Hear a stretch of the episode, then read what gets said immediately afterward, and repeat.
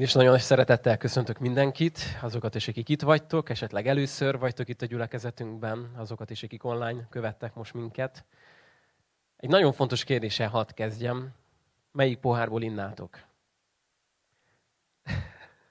Egyik, ez az egyes pohár, ez a kettes pohár. Egyes. Valaki mert is válaszolni, azt mondja, az egyesből inna. Van, aki a kettesből inna. Hát én megmutatom. Igen, a hármas pohár nem játszik ott hátul. Én ebből ittam. Nem sokára megmondom majd, hogy miért voltam lépéselőnybe veletek szembe, és ha a helyemen állnám, miért nem ittál volna az egyes pohárból, de ne rohanjunk annyira előre. Jézusnak a példázataival foglalkozunk most már kemény egy hete. Úgyhogy most elkezdjük a második példázatot. Emlékszünk, melyik volt az első? Irgalmas samaritánus, vagy kinek, hogy szimpatikusan. Megnéztük azt, hogy mennyire fontos az Isten országában az irgalom. Nem csupán elméletben, de sokkal inkább a gyakorlatban. És hogy mennyire erőteljes Isten irgalma a mi életünkre nézve, és mennyire fontosnak tartja, hogy azt mi továbbadjuk mások felé. És menjünk tovább, egy másik példázatot fogunk ma megnézni, amit én úgy írtam fel magamnak, hogy Jézusnak egy félreértett példázata. Ez egy olyan példázat, amit sokszor hallunk, sokszor talán olvastuk, netán gyerekként rajzoltunk róla a vasárnapiskolában, hittanom, bárhol is, de én úgy hiszem, hogy nagyon-nagyon sokan és nagyon sokszor félreértettük ennek a példázatnak a lényegét. Lukás 18-hoz lapozhattok, ott találjátok ezt a példázatot. A 9. verstől a 14. versig szól ez a példázat. Én is innen fogom most felolvasni, szóval velem együtt keressétek ki bátran a Lukács evangéliumából. Ez egy rövid kis példázat, úgyhogy azt kérem, hogy álljatok fel, és együtt így fennállva hallgassuk Istennek a beszédét. Tehát Lukács 18-ból, és ott is a 9. verstől fogom olvasni.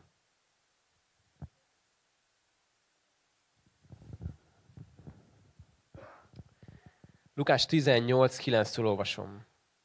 Némelyeknek pedig, akik elbizakodtak magukban, hogy ők igazak, és a többieket semmibe vették, ezt a példázatot mondta. Két ember ment fel a templomba imádkozni, az egyik farizeus, a másik vámszedő. A farizeus megállt, és így imádkozott magában. Isten, hálát adok neked, hogy nem vagyok olyan, mint a többi ember, rabló, igazságtalan, parázna, vagy olyan, mint ez a vámszedő is. Böjtölök 2-szer egy héten, 10-et adok mindenből, amit szereztem. A vámszedő pedig távol állva, még a szemét sem akarta az égre emelni, mellét verve ezt mondta. Isten, légy irgalmas nekem, bűnösnek. Mondom nektek, ez megigazulva ment haza, nem úgy, mint amaz. Mert aki felmagasztalja magát, megaláztatik. És aki megalázza magát, felmagasztaltatik. Imádkozzunk. Istenem, köszönjük a Te beszédedet, köszönjük a Te igédet, köszönjük, hogy erő van benne, élet van benne, és minden benne van, amire szükségünk van az életben. Köszönöm, Atyám, hogy akarsz ma hozzánk szólni, és arra kérlek, Istenem, hogy ezt tudjuk meghallani. Nem csak az értelmünkkel, hanem a szívünkkel. Kérlek, Istenem, hogy rombolj le bennünk minden olyan magaslatot, ami ellened emeltetett, a Te igazságod ellen, és szeretnénk, Uram, most úgy hallani Téged, a Te tiszta szavadat, Uram, hogy semmi ne zavarjon ebbe minket. És szeretnénk, hogyha ez változást, cselekvést hozna az életünkbe. Akarjuk, Uram, hogy formálj minket a Te képmásodra. Ámen. Foglaljunk helyet.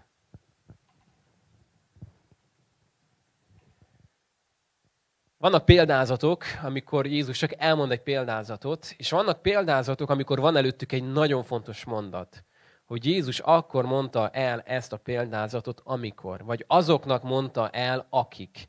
Na hát ez kulcsfontosságú. Mert amikor le van írva nekünk, hogy mi célból, kinek és miért mondta el a példázatot, akkor ez egy nagyon-nagyon erőteljes háttér üzenet nekünk, hogy mi ennek az egésznek a lényege, a mondani valója. Kiknek mondta el Jézus ezt a példázatot? Elbizakodott embereknek, akik magukat többnek képzelték, mint a többiek. Jobbnak, igazabbnak, vallásosabbnak, annak mindenképpen. És Jézus rájuk nézve, ismerve az ő gondolataikat, ismerve az ő szívüket, mondott nekik egy példázatot. Miért félreértett ez a példázat? Miért mondtam ezt a címet?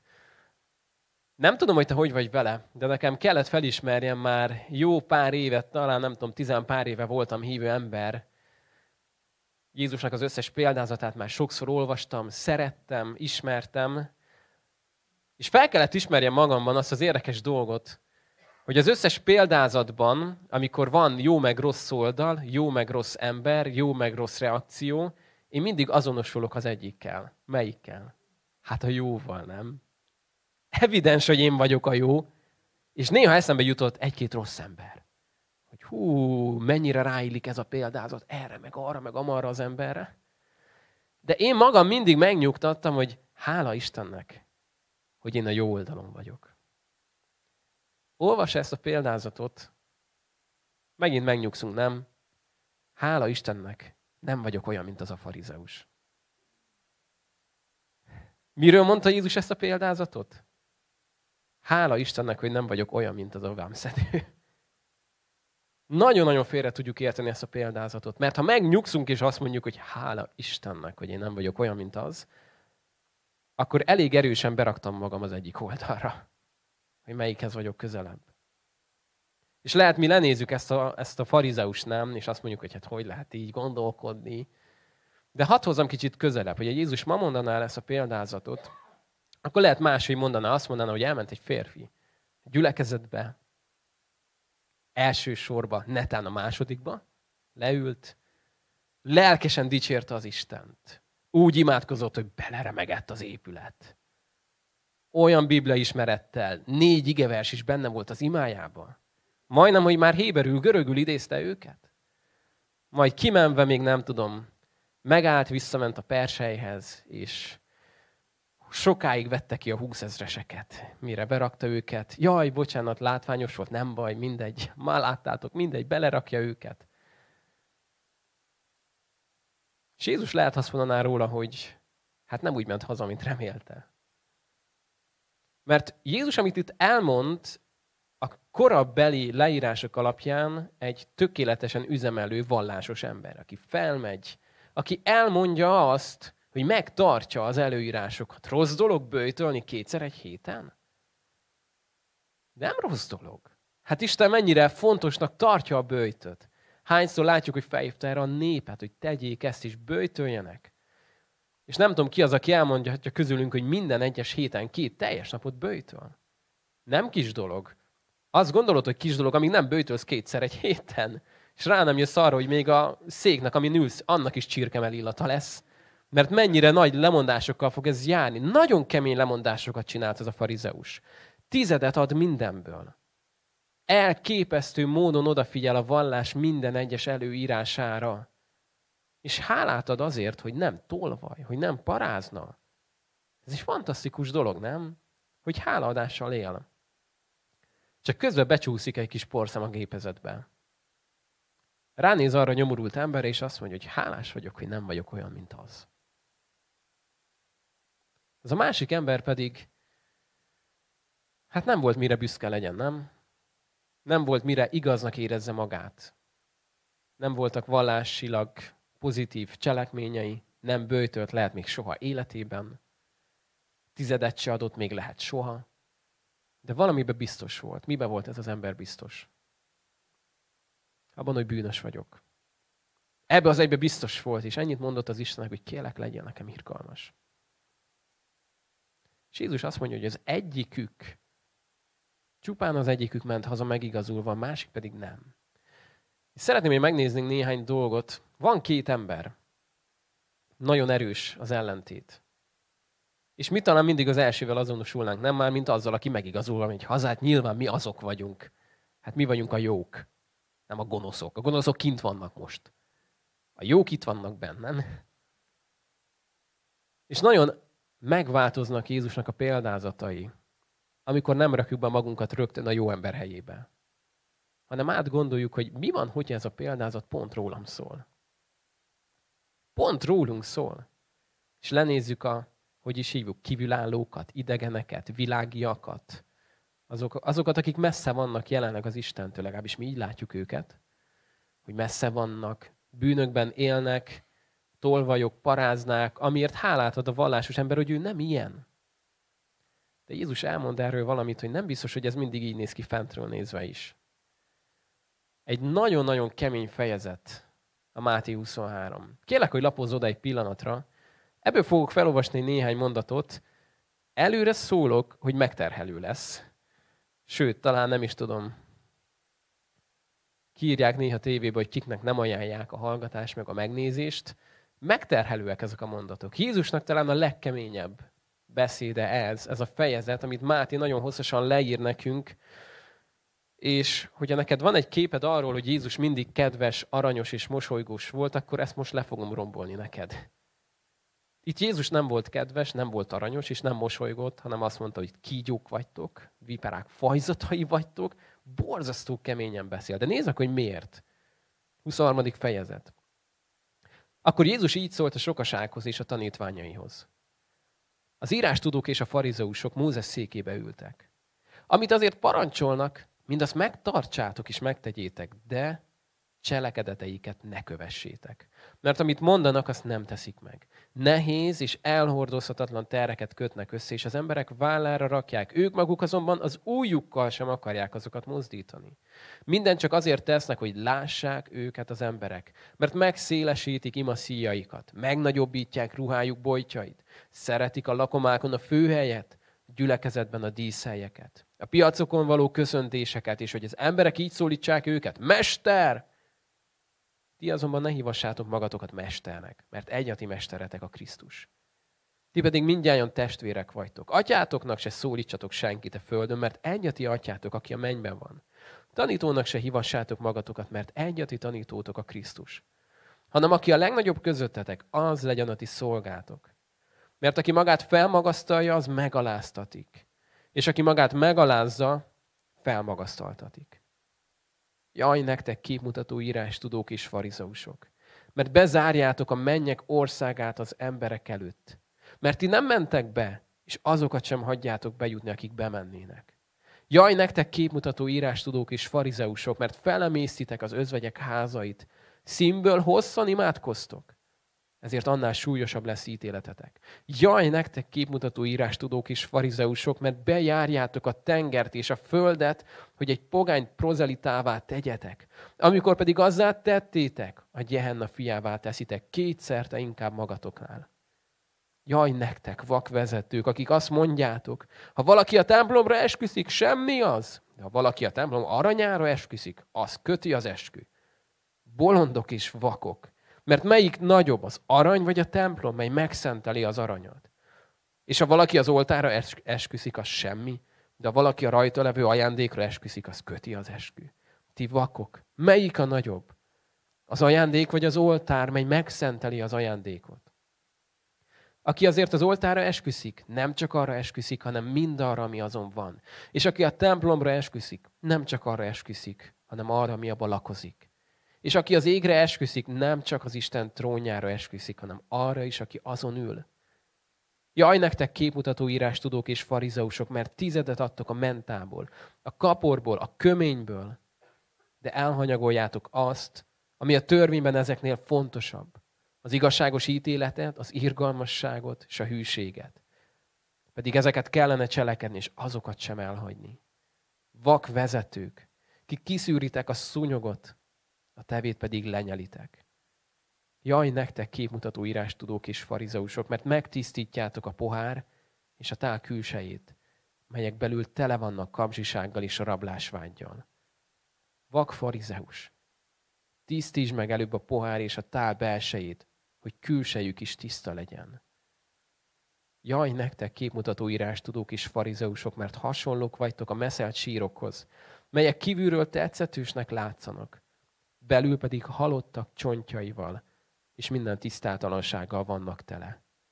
Hasonlóképpen ti is kívülről igaznak látszotok ugyan az emberek előtt, de belül tele vagytok képmutatással, törvénytelenséggel.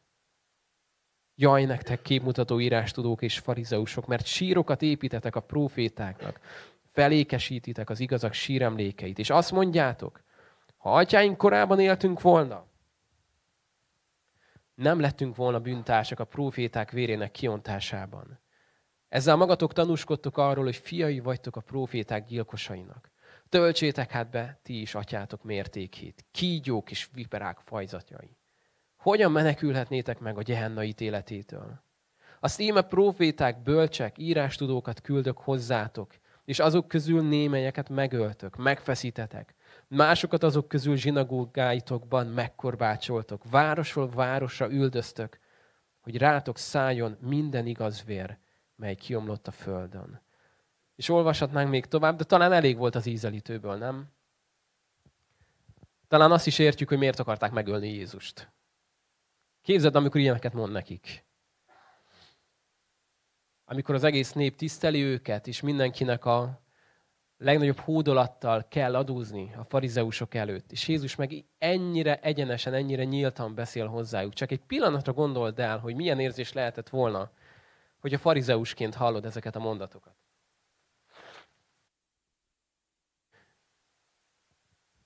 És miért mondta Jézus ezt?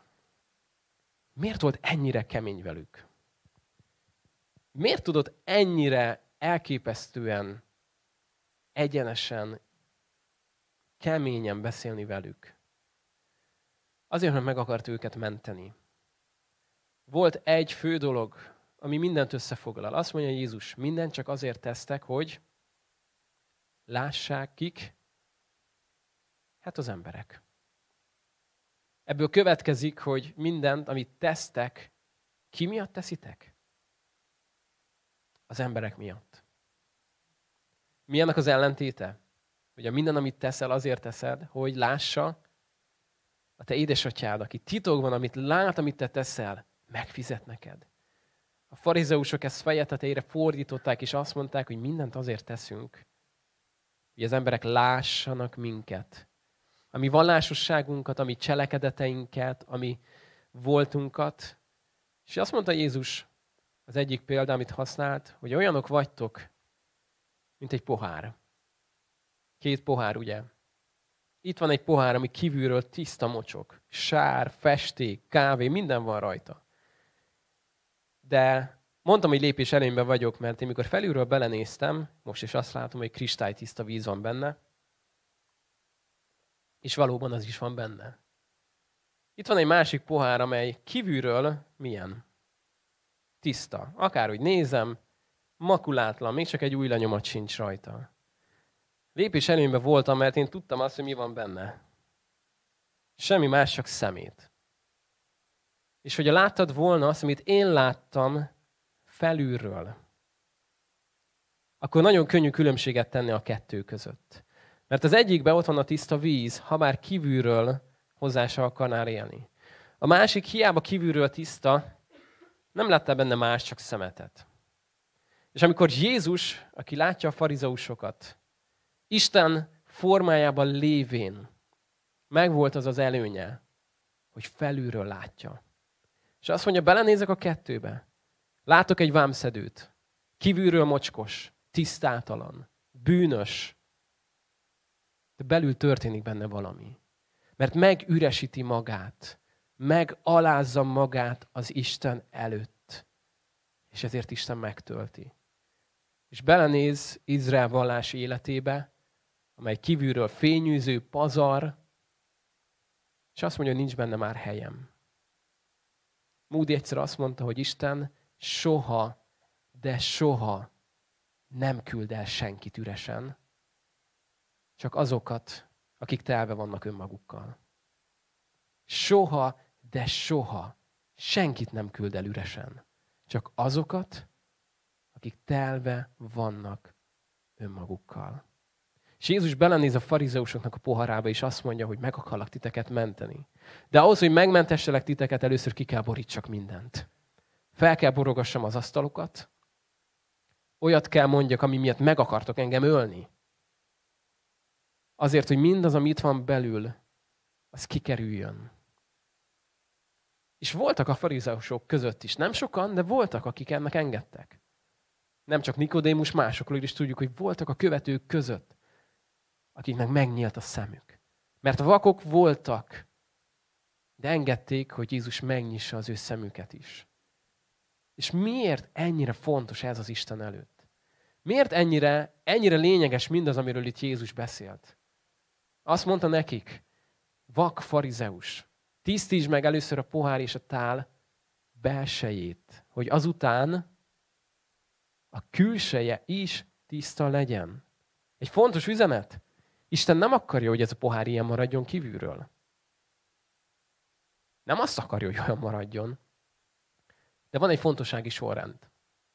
Az Isten országában a fontossági sorrend belül, kívül. Az ember fontossági sorrendje kívül, esetleg belül. Mindennél fontosabb nekünk a látszat, nem? Az, hogy mit látnak rólunk az emberek? Mit látnak az Instagram oldalunkon, a Facebookon, a TikTokon? Hány követőm van? Kinek mit tudok mutatni magamról? Mit gondolnak rólam az emberek? Mit gondolnak rólam az osztálytársaim? Mit gondolnak rólam a gyülekezetben? Mit gondolnak rólam a szüleim, a szomszédjaim? Mit gondol rólam a világ? De Jézus azt mondja, hogy felülről nézve azt mondja, hogy drágáim, szeretnék valamit tanítani nektek.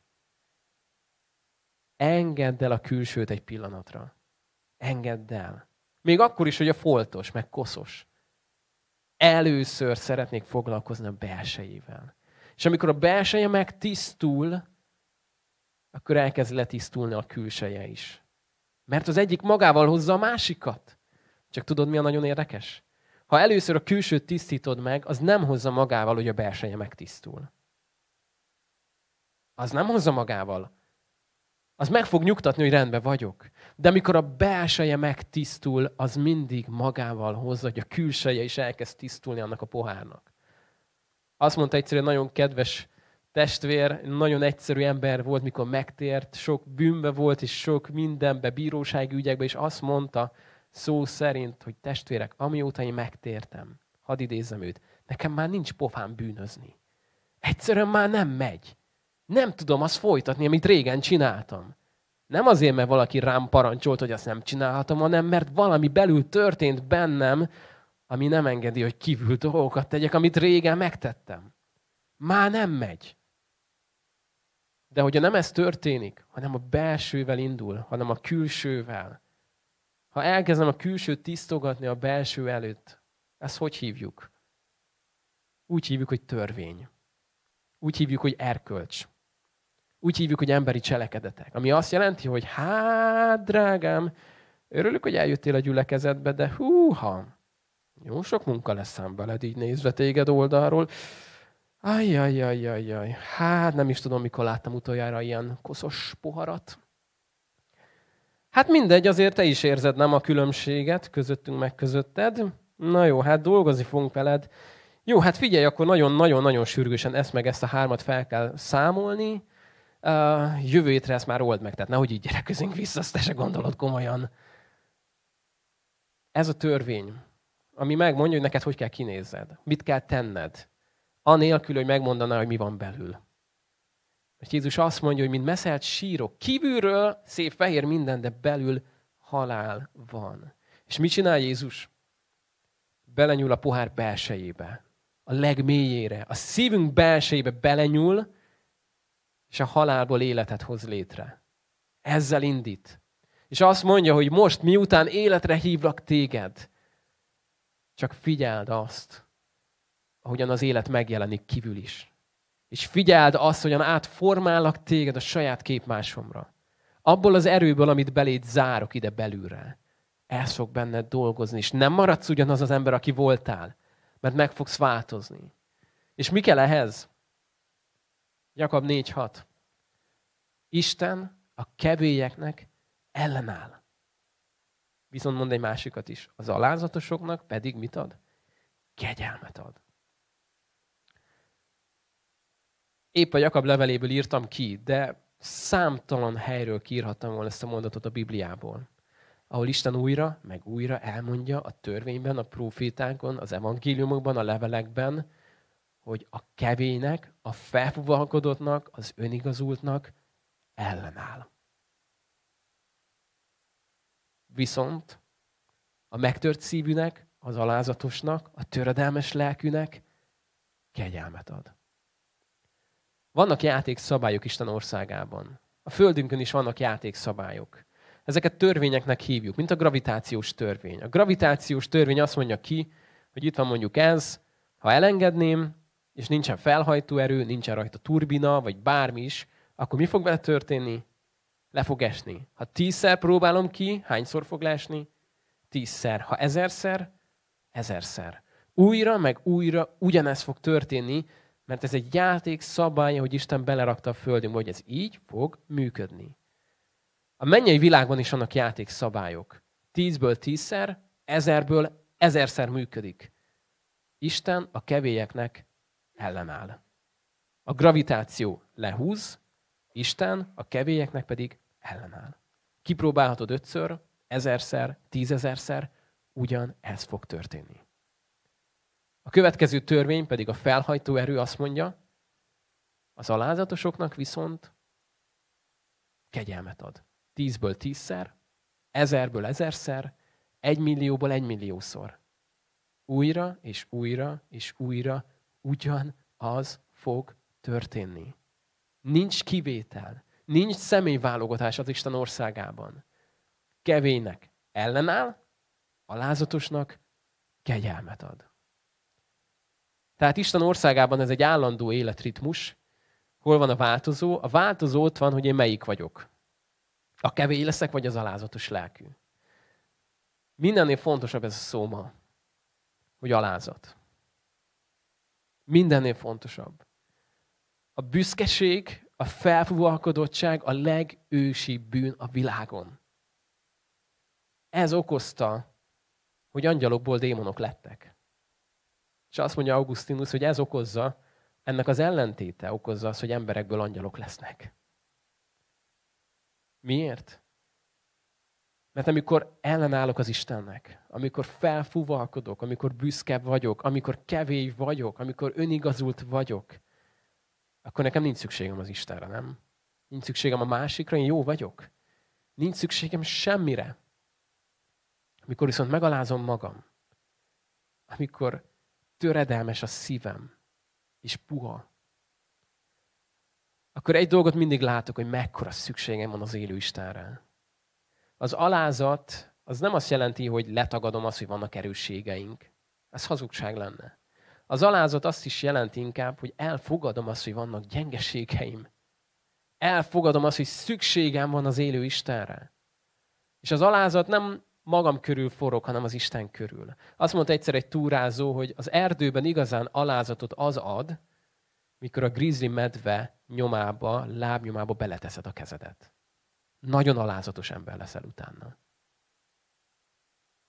Igazi alázatot egy hívő embernek az ad, amikor az Istennel találkozol. Meglátod, hogy milyen az Isten, milyen hatalmas, milyen kegyelmes, milyen irgalmas. Beleteszem a kezemet az ő kéznyomába, amiben eltűnök, és alázatra ébred az életem.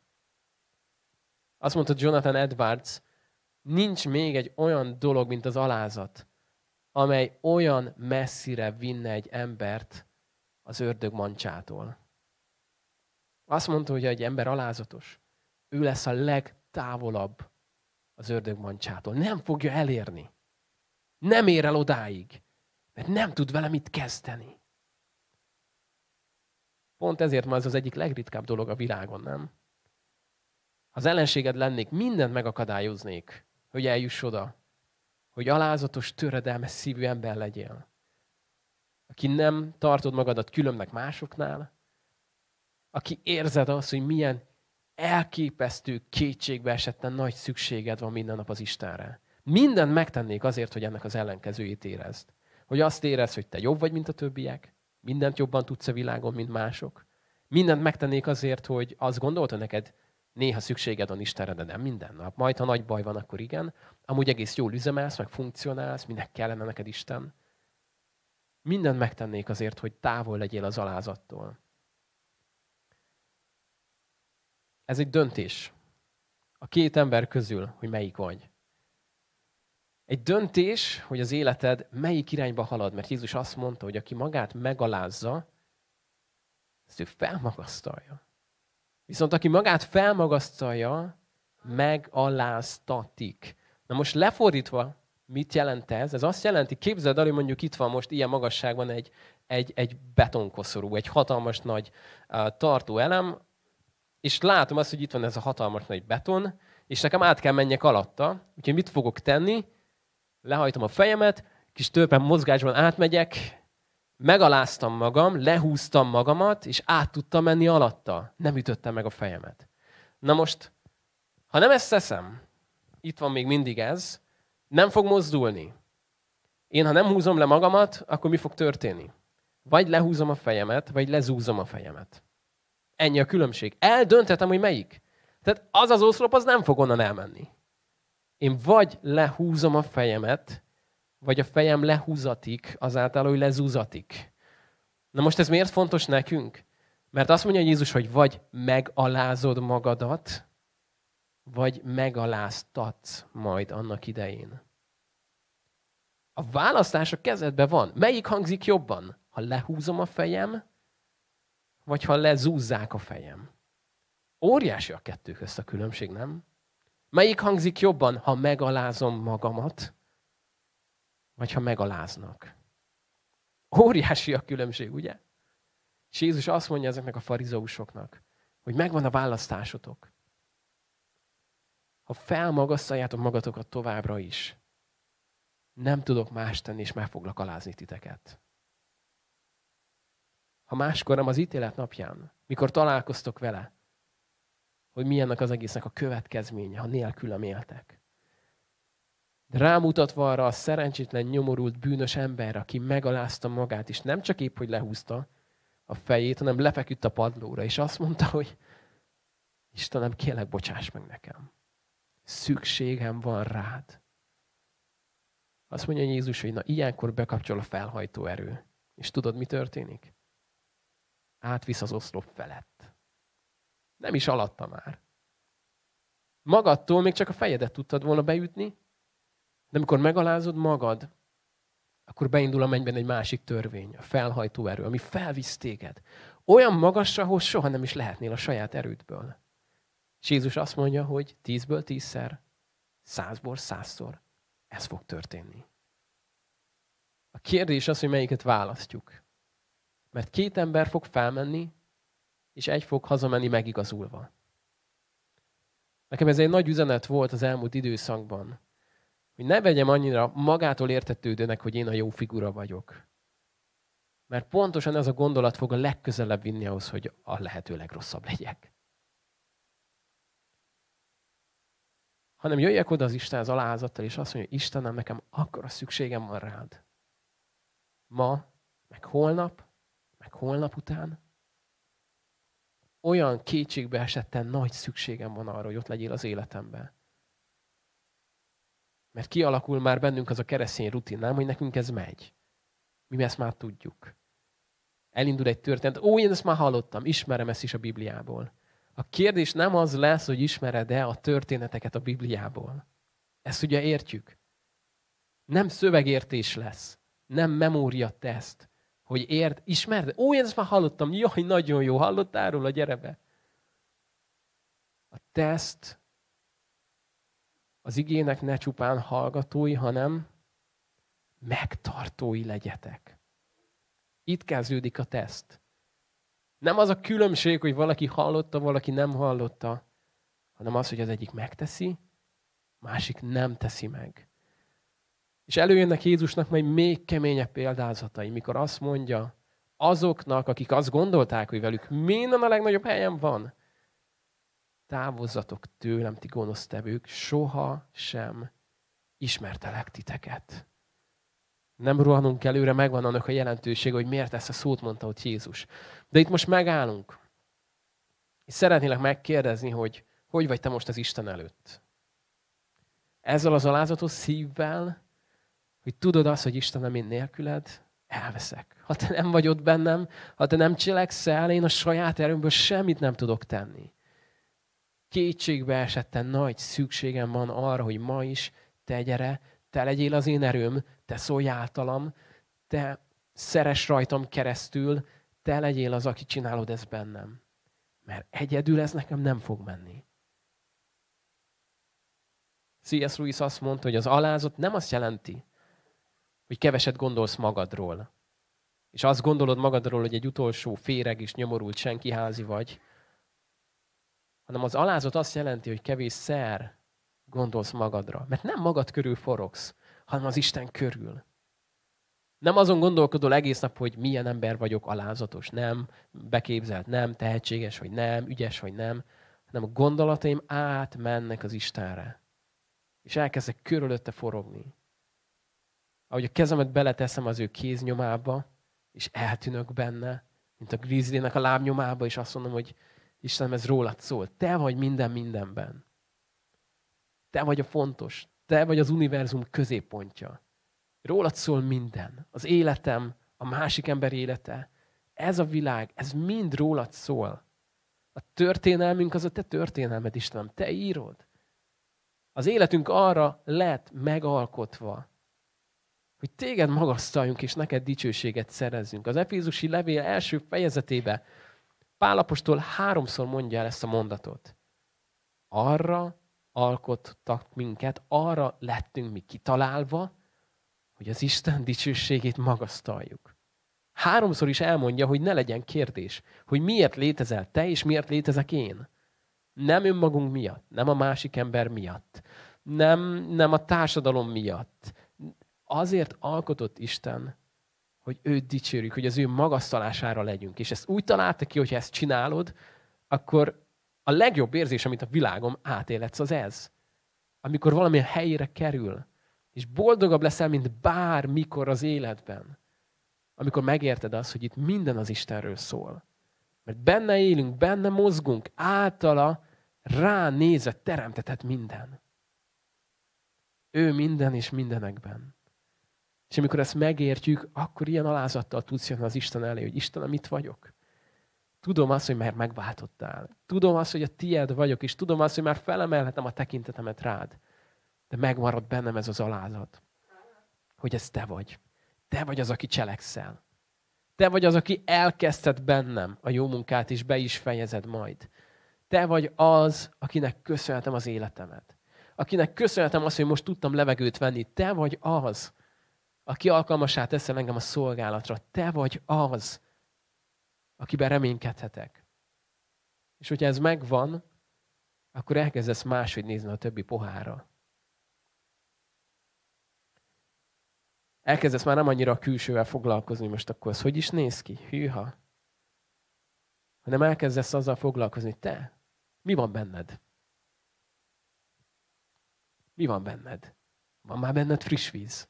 A mennyből? Nincs. Hadd beszéljek neked arról, milyen jó érzés, mikor belül nem száraz vagy, hanem tele vagy kristálytiszta hideg vízzel. Érdekel? Hát sose hallottam még erről. Na, hadd beszéljek neked arról, milyen az. Amikor pohárként elkezdesz pohárként üzemelni, és rájössz arra, hogy nem azért vagy, hogy szemét legyen benned, és azt töltsön meg, hanem jön a víz, az életnek a folyama, és kimos belőled mindent. Ó, ha tudnád, milyen jó érzés. Beszélhetek neked arról, aki a vizet adja. Sőt, képzeld el, akción a mennybe azt mondta, aki csak akarja, jöjjön és vegye az életvizét mennyiért? Ingyen. Ma még ingyen van. Érdekel? És utána hidd el, ő foglalkozni fog majd a többivel is. Foglalkozni fog a repedésekkel. Azért, hogy ne folyjon ki a víz. Foglalkozni fog a külsőddel is, hogy meg tudjon téged fogni, és tudjon téged használni. De belül kezdi. És szeretném, hogyha tudnád ma megengedni, hogy Isten téged csordultig töltsön. Hadd mondjam újra, amit Moody mondott. Soha nem küld el Isten senkit üresen. Csak azt, aki már telve van önmagával. Hogyha ki tudod engedni magadból mindazt a sok mindent, amit lehet, hogy nem is te. Lehet, hogy valaki más beléd rakott. De te engedted. És ott van, és telítődik, telítődik.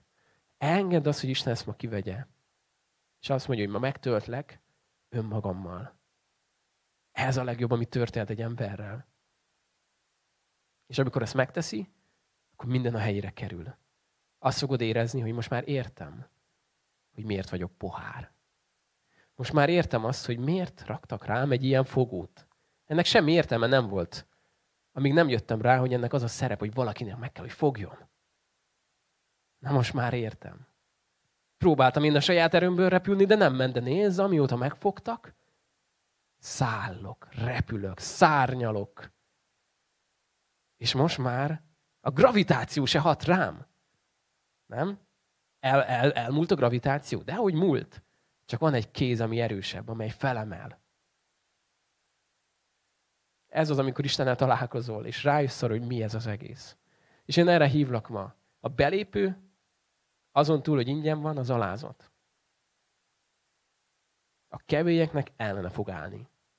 Ma, holnap és az ítélet napján. De az alázatosoknak, a töredelmes lelkűeknek kegyelmet ad. Erre hívlak ma, ha még soha nem élted át. Nem kell várjál semmire. Nem kell, hogy jobb bűnös legyél, hogy Isten megváltson, vagy rosszabb. Mert pont ez a lényeg a megváltásnak és a megmentésnek, a megszabadításnak, hogy nem tudod magad megmenteni. Ezért nem kell, hogy jobban ne tud magad megmenteni, hanem szükséged van ma arra megváltóra, aki jön, és azt mondja, hogy szeretnék ma belenyúlni az életedbe. Kiszedni onnan mindent, amit nem tudnál magadtól soha. Szeretném megragadni az életedet, hogy átéld azt, hogy jelentősége van az életednek, célja van az életednek, hogy szomjazóknak vizet adjon, hogy céllal formál téged az Isten ilyenre, amilyen vagy. Hívlak ma erre. Engedd neki. Egyszerűen csak mi a titok? Nincsen ősi formula. Mit csinált az a bűnös ember? Megszólította az Istent. Egy elég rövid imával. Isten, légy irgalmas nekem bűnösnek. És úgy látszik, hogy neki működött. Mert azt mondja Jézus, hogy az megigazulva, megtöltve ment haza. Isten, légy irgalmas nekem bűnös embernek. Ennyit mondott és működött. És ha ezt ma kipróbálod, mit mondtam, 10-ből 10. Erre hívlak. Kérlek, hogy gyere velem együtt most az Isten elé. És hogy Isten ma megszólított, és meg akarta neked talán mutatni, hogy a víz egy kicsit felvegyült, és visszakerült oda sok minden más. És szükség lenne, hogy Isten újra megtöltsön téged önmagával. Akkor kérlek, engedd azt, hogy ő jöjjön és tegye. Hogyha úgy érzed, hogy letört a füled, megfoghatatlan, használhatatlan vagy, engedd azt, hogy Isten visszategye, mert megvan a helye. És engedd azt, hogy az ő kezébe legyél.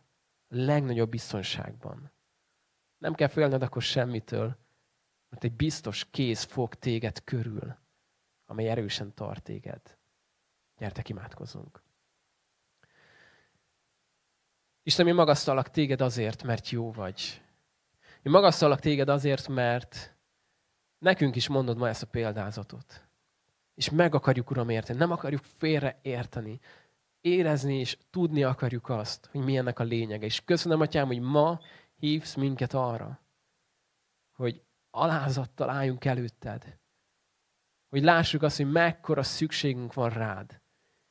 Itt vagyunk, Uram, ma is megmondjuk azt, hogy nincs semmink, amit ne tőled kaptunk volna. Nincs semmink, amivel dicsekedhetnénk. Minden, ami jó, az tőled jön. Minden, ami gyönyörű, az tőled jön.